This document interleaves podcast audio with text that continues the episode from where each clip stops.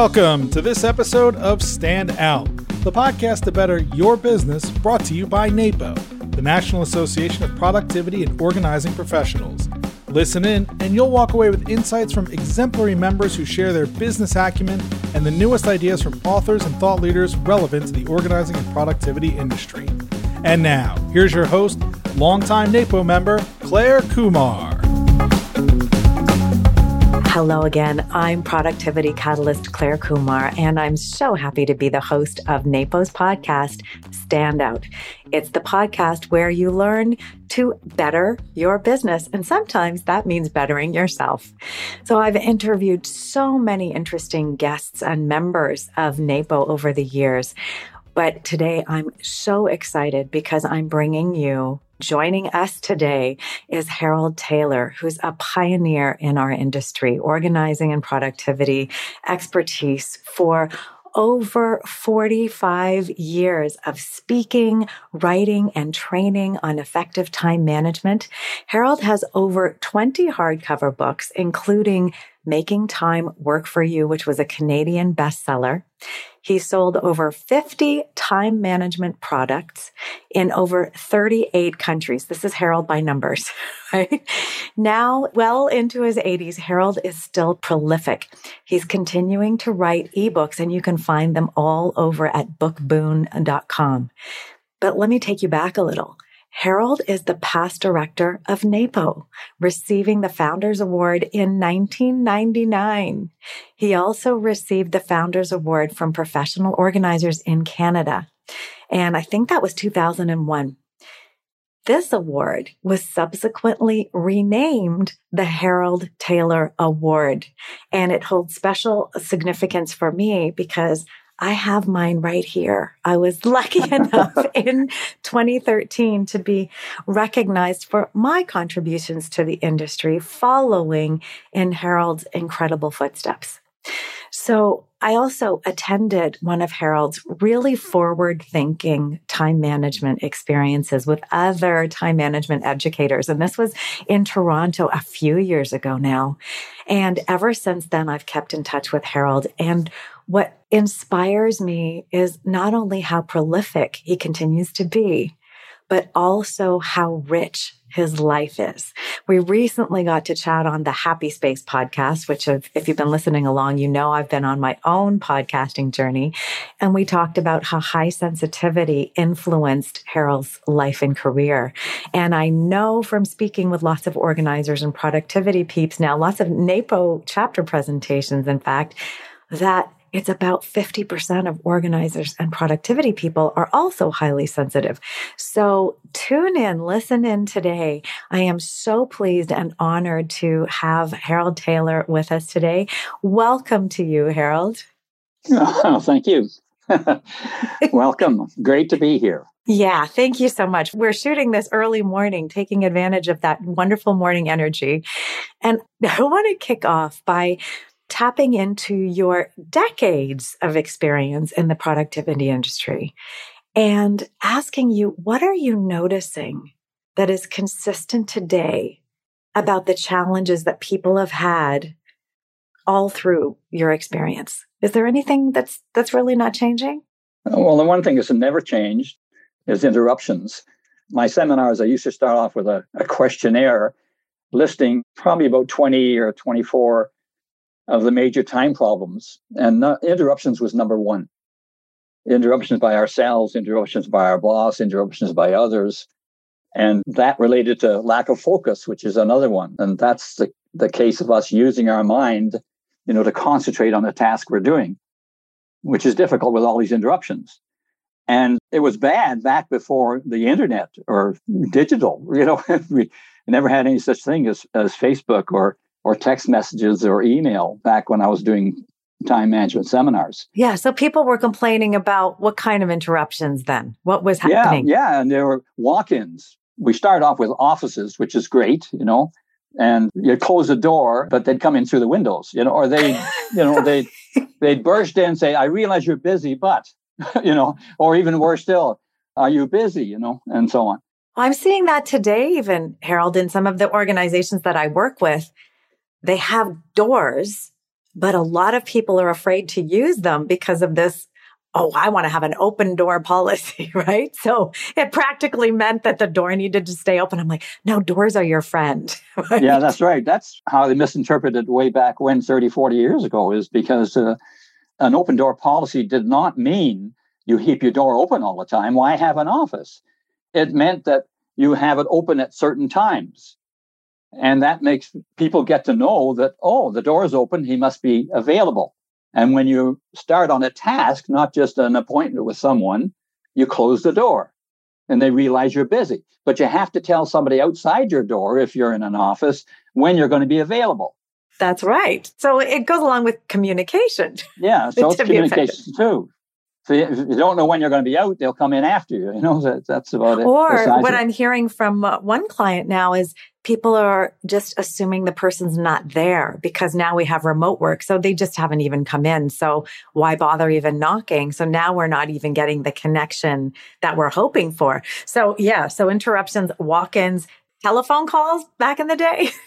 Yeah, phone calls, unbelievable. Yeah. When I used to role play, you know, I would start off by role playing on stage, disorganized person. And the first thing I always had a desk with a telephone, in basket, clutter, all that stuff that you have in an office. And that was, I'd tell the client, this is what I need, you know, for my presentation.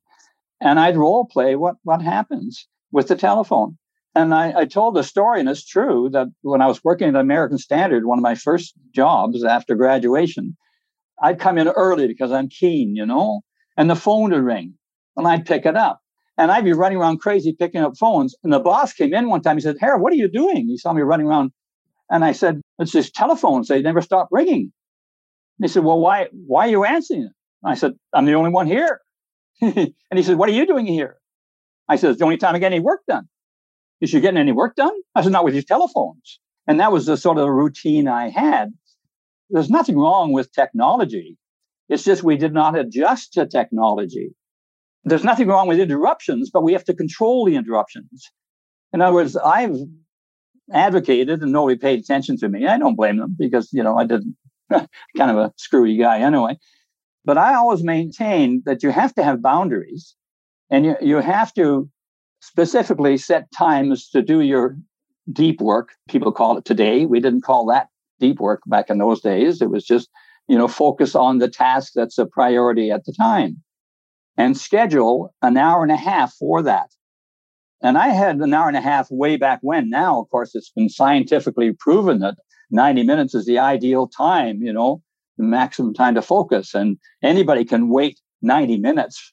If it's an emergency, they'll come in, they'll send the fire department or or whatever, crash that, break down your door. Yeah, I used to have when my kids were little and I was working at home, which was really helpful for me. I had a sign on my door so the kids would know. And it was, they kind of understood, unless you're bleeding, you don't interrupt mom when she's working. You know, we had to have some parameters for what the boundaries were, right?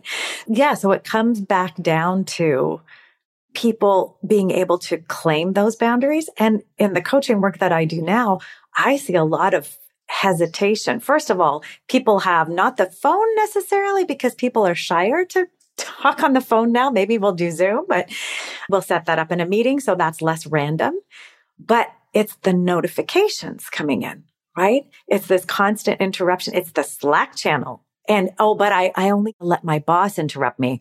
Like, well, no, you're letting all of the notifications interrupt you. And now you're triaging and now you're diverting your attention from what you wanted to do.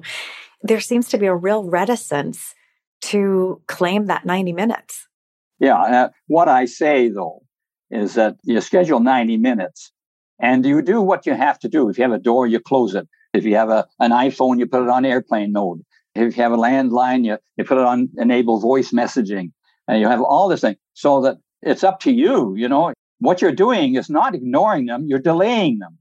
You're going to handle the interruptions that come in, but you're going to you know, have an hour and a half of deep work and a half an hour of responding to all these messages. That puts you in control. In other words, it's like when you have a meeting, you don't let the person come into your office because it's hard to get them out. You go to their office and then you can walk out yourself and that ends the meeting. In other words, it puts you in control. And it's the same thing with telephones.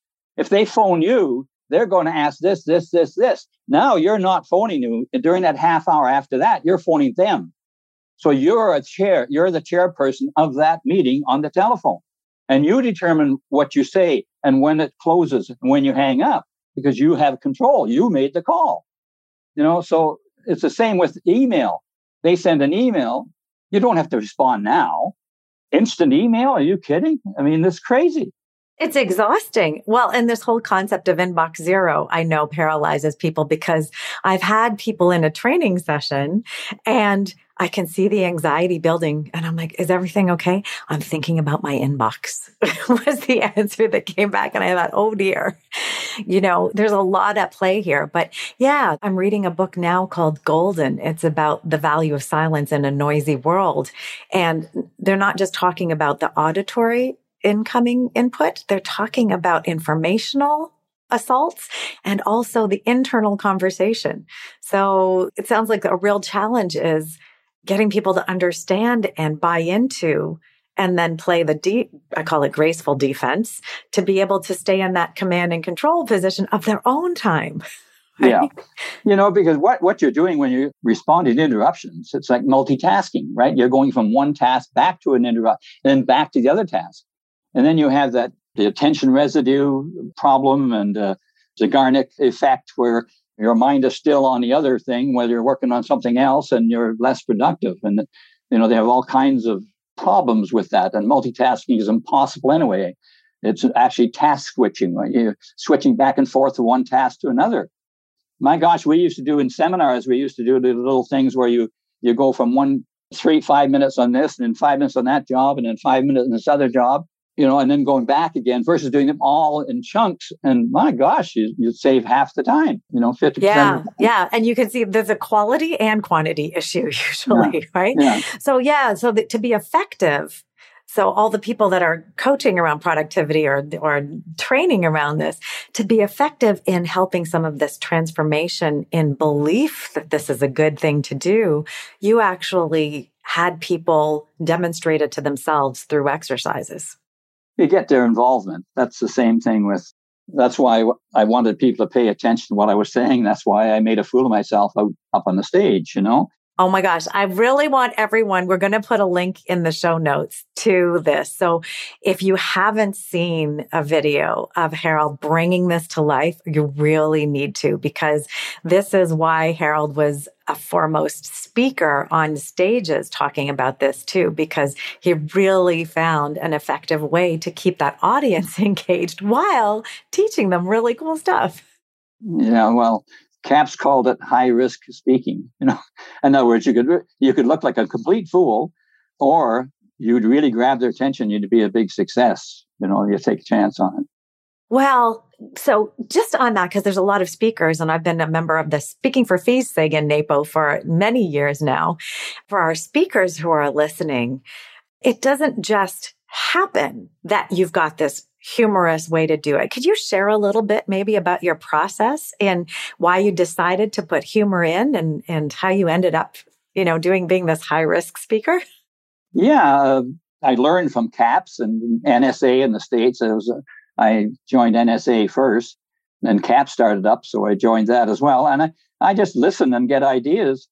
And one person in the NSA said uh, that find out what everybody else is doing and then do it differently, do it in a different way, be unique. And the other idea, which you combined with that, was be a specialist. In other words, you can't be an expert in everything. So pick one thing to focus on and do it so well. And you can because now you're doing all the research and focusing on. I've done nothing but time management for 40 years, you know. So of course I can read all the books and what have you. Yeah, I was in a CAPS meeting last night. We had Shep Hyken joining us, who's a quite a renowned speaker as well. And he was saying, yeah, think about not talking about if your topic is the big topic of productivity. Get more granular. So think of, of a fractal of a tree. Don't even think of the branches. Think about really getting specific about the leaves like really specific. And that's what you make your YouTube videos about because people are asking specific questions and then they will find you from that depth that you're talking about. And it's a marketing plus because, you know, in Canada, for instance, there organizations know what they want. I mean, they're not dummies, not stupid. They have, you know, and they say, what do we really need? We really need somebody on time management because this is really, really an important, and the same thing with stress or whatever you pick. And they say, well, who do we have? And they go to the, the bureaus, the speakers bureaus and what have you. And I was listed with the bureaus or the internet now, you know, and they find out that, well, there's, there's about 1200 people in Canada who do time management. But there's one guy that just does time management only. That's all he does. And, you know, people used to tell me, you're crazy because if you speak to IBM on time management and that's all you do, they're not going to call you back. They're going to call somebody now on, on something else, you know, personal organizing or whatever. Well, I used to joke about it. I'd say it's a lot easier to get a new audience than a new speech. If I develop a talk, you know, in one topic, there's all kinds of companies that I could speak to. But what actually happened is, of course, the IBMs and the Arthur Andersons and all the other large organizations kept bringing me back because they've got thousands and thousands of employees. And you've got 30 people in each session. And so it's like almost a full time job with one organization if you want to make it that way. So I really do believe that you can't do everything, but you can do anything and you can do it really well if you concentrate on it. And it makes it a lot easier too. And as far as the humor is concerned, that was the part about do it differently. And I attended seminars. If you're going to do something, you participate in that. So I attended seminars and I attended talks and dinner meetings and you know all that stuff.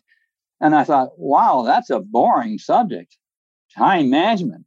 They're talking about Parkinson's law and Pareto principle and the 80 20 rule and blah, blah, blah, blah. And here we are. And we put the charts on and the PowerPoint slides. And wow, that's boring, you know? Yeah, I call it stick a fork in my eye productivity. Yeah. yeah. So you got to liven it up. And you know, then you, you learn when you're excited, when you're involved with it. That's why you put it in. How did you learn the craft to put humor in? Were you watching Carol Burnett? Who like what? Who who inspired you? Yeah, I, I did use. I loved all those things that the Carol Burnett show and Mary Tyler Moore and all the all the funny ones. Yeah, uh, you can develop the. I thought it was really it was really funny, but also you you look at the nature. Like I was in a company, and you have to look at yourself and say, "Isn't this stupid? What am I doing?" You know, and I bet somebody else does that. If I do it, I'm not that stupid. Everybody is stupid, you know. So maybe they do it too. And when I tried it, first I tried that little ploy when people laughed. And they weren't laughing at me, they were laughing at themselves because they did the same thing. And oh, wow, was that great? And self deprecating humor is the best. You don't make fun of somebody else. Somebody gets up and tells a joke or something. Well, everybody can tell jokes. But when you say something or, or illustrate something that they themselves are involved with, you've got them right there. And they're left, you know, people said, you've been in my closet or something, or you've been, you know, in my kitchen, what have you. You when I opened the cabinet under the sink, these pots and pans rolled out to meet me, you know, and, and I thought, oh my gosh, we had a, a cast iron frying pan that was too heavy to lift, let alone use. We had to, you know, an egg poacher that never saw an egg in his life. And we had all, we had all these things that we'd never used, but they were there.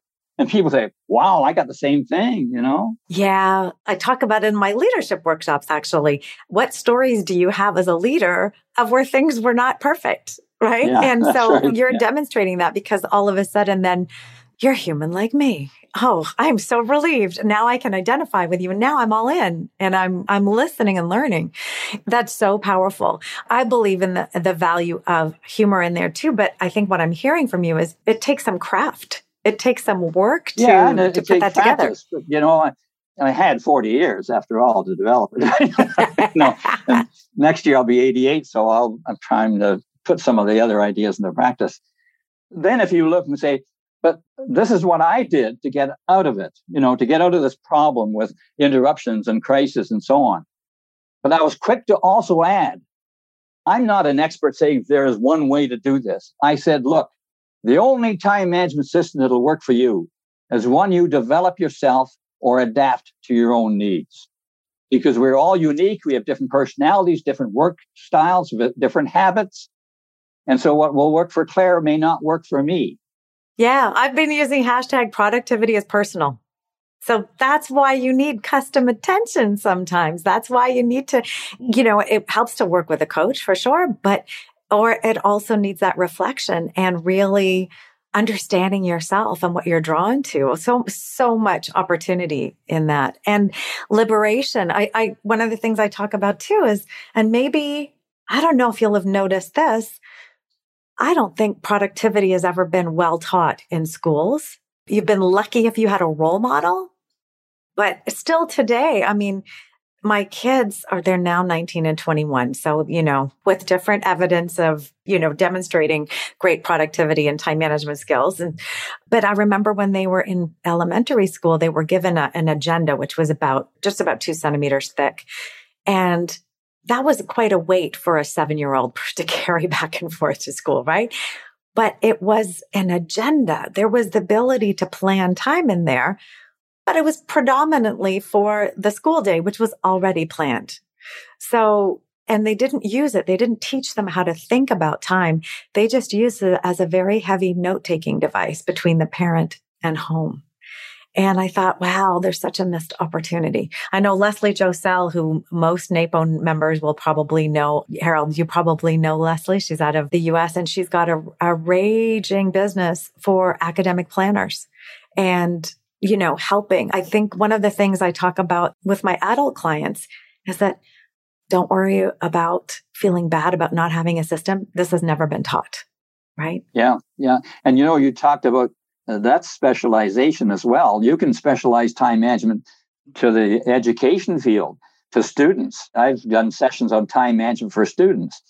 I had a publishing company in the States ask me to write a, a book the Administrator's Guide to Personal Productivity, and it was for principals. You know, dear, I want you to write a book for principals, high school principals and public school principals on time management. That really threw me for a loop because I wasn't that specialized. But the same, the same things. You just pick up their jargon and understand what their job is, and you can relate it. Same thing with lawyers. There's a real market there for attorneys and stuff. Yeah, I'm seeing Phil M. Jones, who's an amazing speaker based out of the UK and the US. And he's developing, customizing his book, which is brilliant, exactly what to say for real estate. And he'll be able to customize it for different verticals. And so selling over a million copies of the book now, I think. So yeah, the specialization and then maybe what I'm hearing is, you know, there was an opportunity to specialize and dig deeper and there was learning in there for you. And then you could take that approach and carry it forward.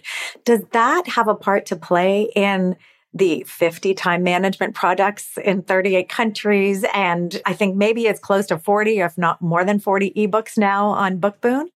Yeah, I've got 40. The 40th one hasn't been published yet. It'll probably be out in October because there's a time lag on them. But I'm always working on a book or two, and I try for four years. So I've been doing it for 10 years, and that worked out. So it's 40, 40 books so far for them.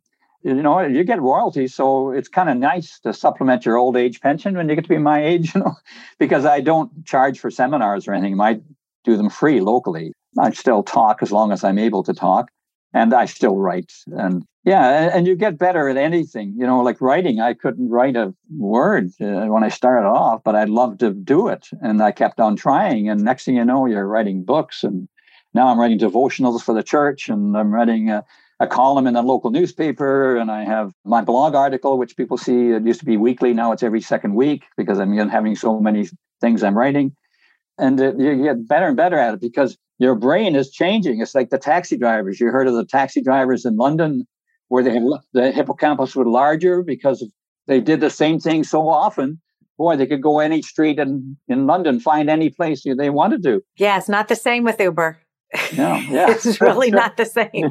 Well, and and you know, you raised such an interesting point because part of the reason I was so excited to speak with you is you've not only accomplished so much and from a business perspective tried so many things and been successful in it you're really a role model for living a rich fulfilling life i mean 87 years old now and still as interested and curious and motivated. What do you think plays into that for you? Is this just the way you're wired? You're a hungry learner like I am that, that you just like, oh, there's something I'm curious about it. I want to know more. What, what, what, what's your spark? Yeah, I think so. I've written this one. You can see the title there? How to grow older without growing old.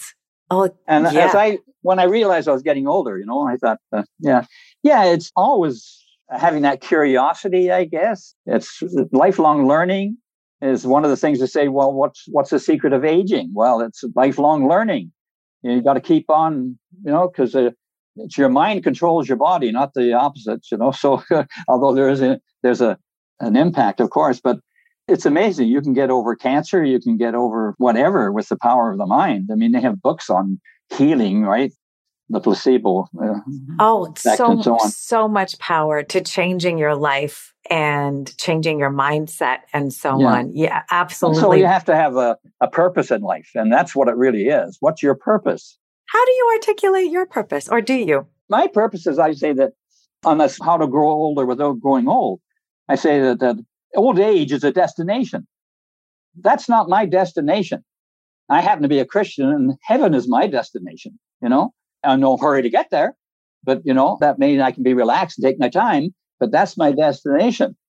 My purpose is to, wow, to, to learn more I can and spread this stuff around, you know, like, like manure in a field, you know, so some of it, some of it, it, some of it may grow, some may not.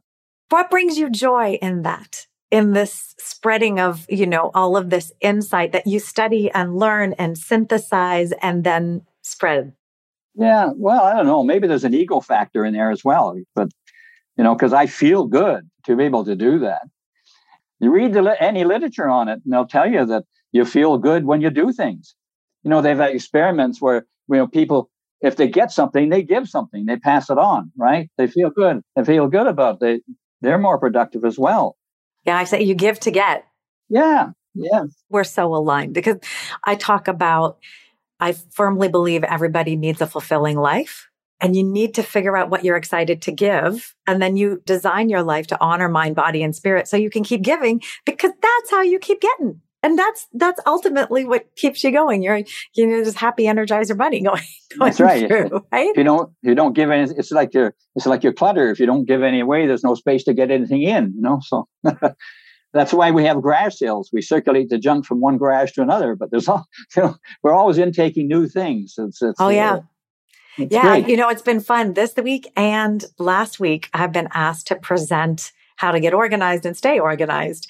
And it's been a while because more, I spend more time in productivity, but what joy in talking about that topic again and talking about, you know, the fact that we have a habit of acquiring but we don't necessarily have a habit of letting go.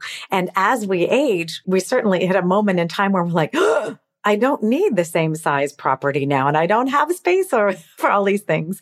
And there's a lightening process that needs to happen. I know, I know there's a lot of people who don't lighten until too late and then pass on that challenge to the children, which is, which is tricky. Yeah, and even earning money. You know, some people, you get the money because I, it's a measurement of your success, really. It's not success. You know, success is enjoying what you do and getting you new experiences. You might travel and play golf and do all these other things, you know. I've come to define success as, I mean, it's using authentic skills to be in the service of others. But really, I think it's being able to spend time the way you want to. Yeah, that's right. You're, you're free to do it.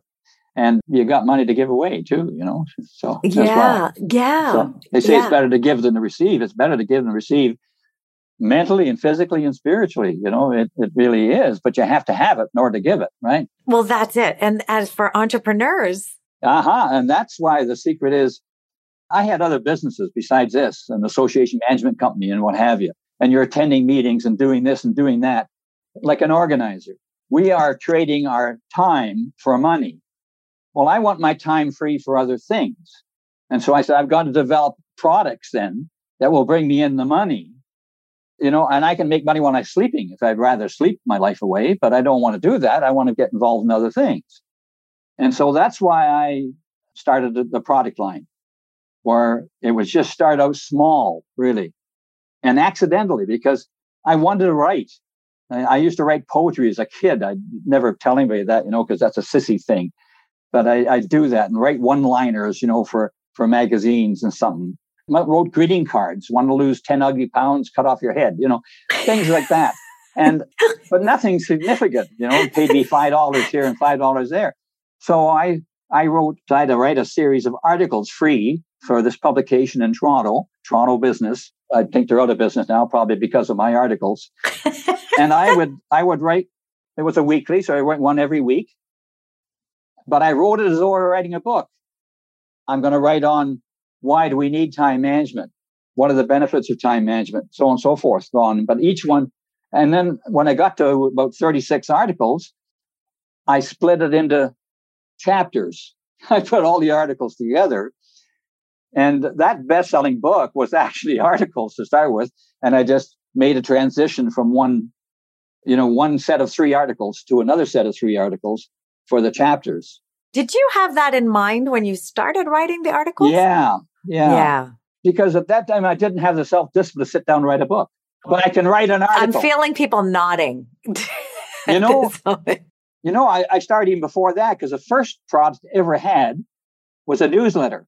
And in those days, there were hard copy newsletters, no such thing as digital. Yeah. Right. So yeah. I had a hard copy newsletter and I'd, I'd send it. It's a six page newsletter that I sold subscriptions to. And it was ideas, time management tips, time management quotes, training section on time management, you know, the, you know, broken down in the sections. And I was published that for years and years and years. And I, I'm not sure what it was, $50 a year or something initially, and then, then went up in price. This was And the then I membership program back Yeah. in the day. right? yeah. And then, and newsletters were really big then. And I actually, some publishing company took it over. They bought it from me. And then I bought it back after that a few years later. So it was quite successful. And then when it came out online and when you know, digital came, wow, that's amazing. Now it can be an electronic newsletter, right? But I took those ideas where I had time tips and so on and put them together to make an article. All the tips that revolved around, let's say, organizing a house or something, or a home or a bedroom. And the ones that I had in terms of oh, delegation, I'd write on delegation and time management. That became an article on, let's say, delegation. How to delegate effectively, or the importance of delegation. And so it started with little things like that, you know, one liners, Twitter, you know, I did used to put these tweets out all the time and some of them made sense. So I took the ones that made sense and I, you know, put them all together and I got a good, nice article on that section from the tweets back way back when, when it was limited to 40 characters and so on. You know, that's all you could put on. Yeah. Your your poetry as a child then was a training for for Twitter later Yeah, on. absolutely. And I sold items too, you know, with socks up my ankles. I found myself thinking the wife has the power of positive drinking and they'd buy it for a little filler, you know. So it was good practice, really. But you start small and time passes. Some say it passes too quickly, you know, but time passes. So if you're doing something while it passes, when you're up to here, 20 years goes like that.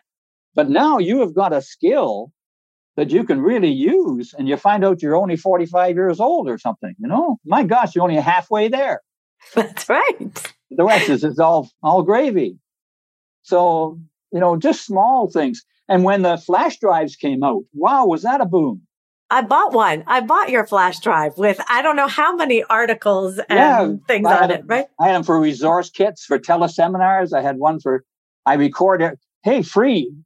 Freeconferencecall.com came out, right? And my gosh, I can do a, a teleseminar online and it can be recorded and I can put on an MP3, I guess it's called, or is it MP3 or MP4? I'm not sure. MP3 for audio, MP4 for video. Yeah, Yeah. so it's MP3s. Yeah. And I had a the telesound. So I developed a little oh, four page or eight page workbook for people to follow as they listen to it and so on. So would you say when technology came out, you looked at it and you thought, ha, how can I use this? You were an Yeah. early adopter, would you say? Oh, I'm an early adopter. In fact, they they had things they never heard of before. I phoned one.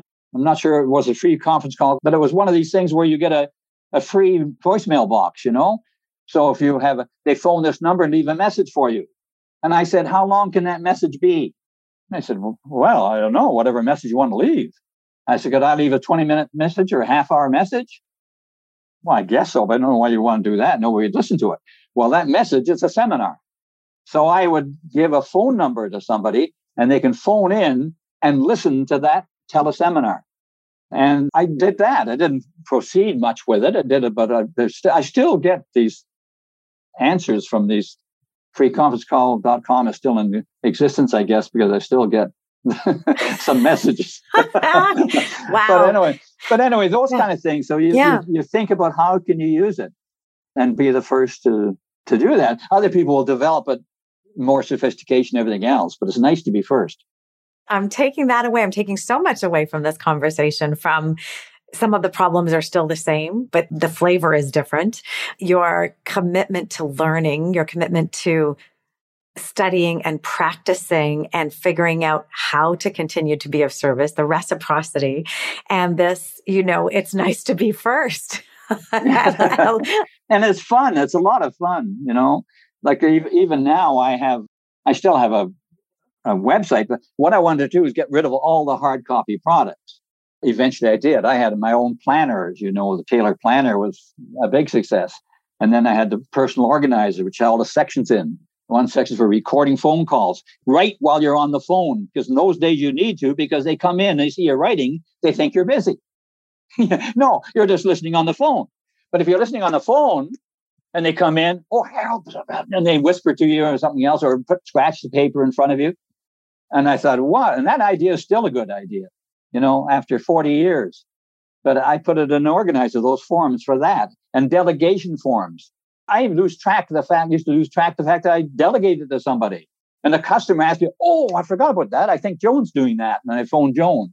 Well, put it down, what it is, when you delegate it, what the deadline is. Who's know, got it now? Who's got the, the who's spinning the yeah. plate today? Right? And what the results were. And then you can use that during performance appraisal time instead of saying you're always making mistakes. You've got the mistakes, you know, or, or you're I love the way you do such and such, and you give them good examples to reinforce it from that notebook. And I had this this thing developed as well. But they're all they cost a fortune to make these things up. But you know, words cost nothing. You know, and in digital, it's amazing. It opens a whole new field. So right now, I, I even with these things, I put well, there's my latest one: God-centered time management. I write these things because I love to write, and I love to write certain topics and slowing down the speed of life. So, you know, because things, time goes faster as you get older. Why is that? Ah, I researched that for a few years. It was really interesting, you know? And so those I put on, but I don't want to put them on hard copy. I put them on as a PDF and they can download it for four ninety five. But the thing is, you know, I have to get rid of the hard copies I I bought, so I include that as well, you know. But very, very few are hard copy. And I, you know, you price them so that encourage them to download it, you know. Yeah, I see that now with Kindle, seven ninety nine digital Kindle version, fourteen ninety nine hardcover or yeah. soft cover, I would say. Yeah. yeah. For some of the books I buy, like $24, $28, $32, $34 for a hard copy. I still buy hard copies because I'm the old school, you know, and I highlight and make write notes in it and everything else. People are don't want to crease their pages. My gosh, mine look. I'll never resell my books. I throw them in the garbage after because they're written on. Oh, this gives me an idea. Oh, I could use this on a such and such. And then you run through it and pick out those ideas. And I say people read a book and toss it aside and they forget what's in it. I make notes on every book that I I write. And I make sure I get a couple of articles out of it too, you know, based on ideas I got from that book. So you, you utilize it. Never throw any material away. I taught at Humber College for eight years. I prepared like crazy because I'm from industry, you know, and I got to set up this course on organizational development or something. So I research and I read and I make these notes and everything else. When I left Humber College, I had nothing from that. I prepare a lesson and throw it away. I mean, it's so stupid. Now I don't throw anything away. They call me a pack rat. Yes, I'm a pack rat. But by God, yeah, I got, I got, still got hard copy files here.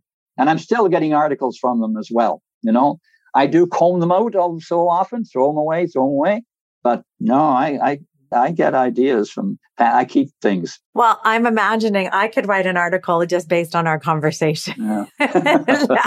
Seriously. We're supposed to talk about time management. We're talking about now about business, aren't we? But, but, but no, but this, that was my hope actually, is that we would have a conversation and share some of the secrets and the strategies that you've had to have such a prolific and impactful career and also to understand how you stay so excited. I mean, I think there's some people that get bored and think, Oh, I need to try something else. I need to move on. But what you're an example of is just digging deeper and staying up with technology. There's all kinds of learning and innovation in there and even looking at the different markets. So there's lots of ways to expand. Oh yeah, and it's fun when you're learning too. Like I just recently, I, that book I wrote on. Oh, I just wrote a book on how to develop character for Bookboon. How to develop character, and it started with with in terms of how do you motivate employees? Well, the behavioral scientists, you know, Herzberg and you know McGregor theory X theory Y and Rensselaer and so on. Well, Frederick Herzberg, and I know he gave us a, a, talk in Toronto one time when I was at American Standard. No, I was teaching at Humber College, sorry, at the time. He has this theory of hygiene motivation theory. And he has, look, things like money and pay increases and, you know, fringe benefits and types of supervision and so on, they're all hygiene factors. They don't motivate you, but they'll work against you if you don't supply them. It's like garbage, you know? If you don't throw out the garbage, you get sick. But if you throw it out, you don't get well. You know, I mean, it's not something that makes you feel better. And that's it. But the motivators are the job itself and challenge and recognition and opportunity for advancement and so on.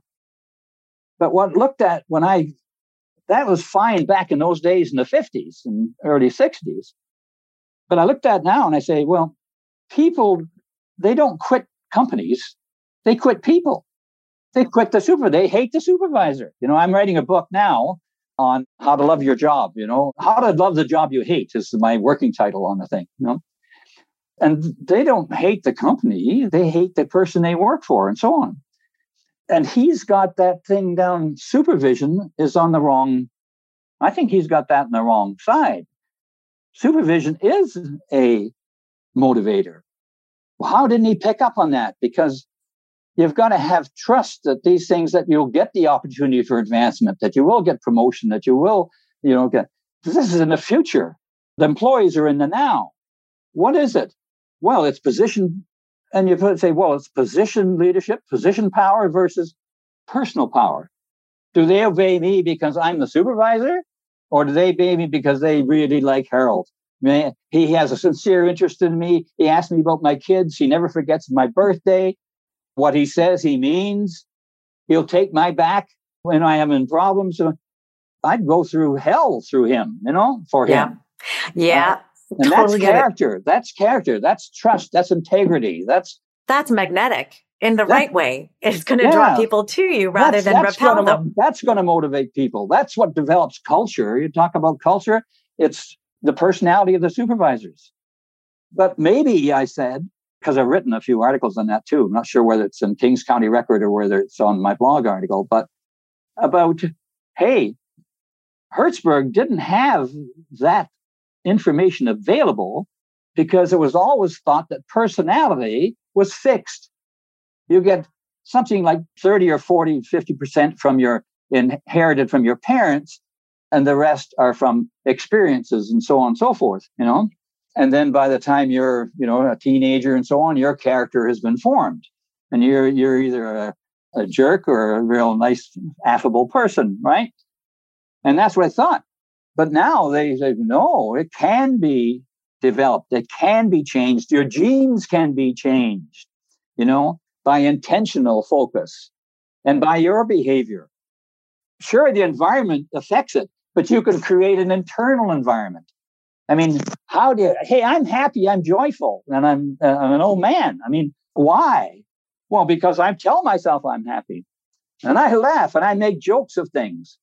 And I, I, I fell on the ice about, about three years ago since I came here and, you know, hit my head and had brain surgery because it had been bleed and everything else.